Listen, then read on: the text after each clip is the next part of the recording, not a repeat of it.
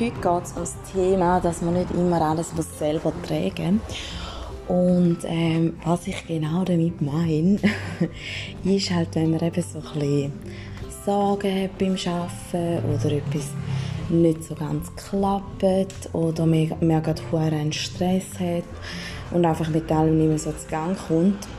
Und dann hat man immer das Gefühl, man ist so allein in dieser Bubble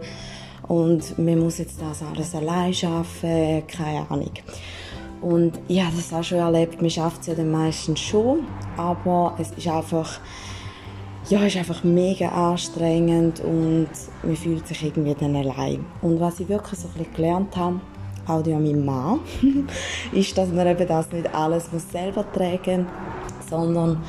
dass man das wirklich auch teilen mit seinen liebsten Mitmenschen jetzt in unserem Fall, oder vielleicht auch mit einer Arbeitskollegin, mit einem Arbeitskollegen, mit dem Chef, einfach,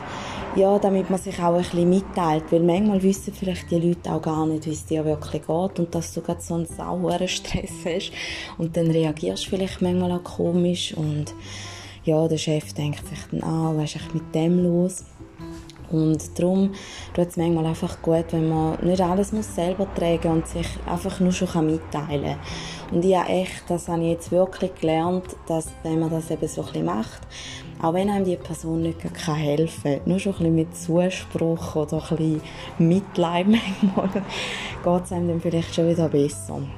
Und ähm, ja, das habe ich heute, ups, das habe ich auch heute mit auf den Weg geben. Und ähm, ich hoffe,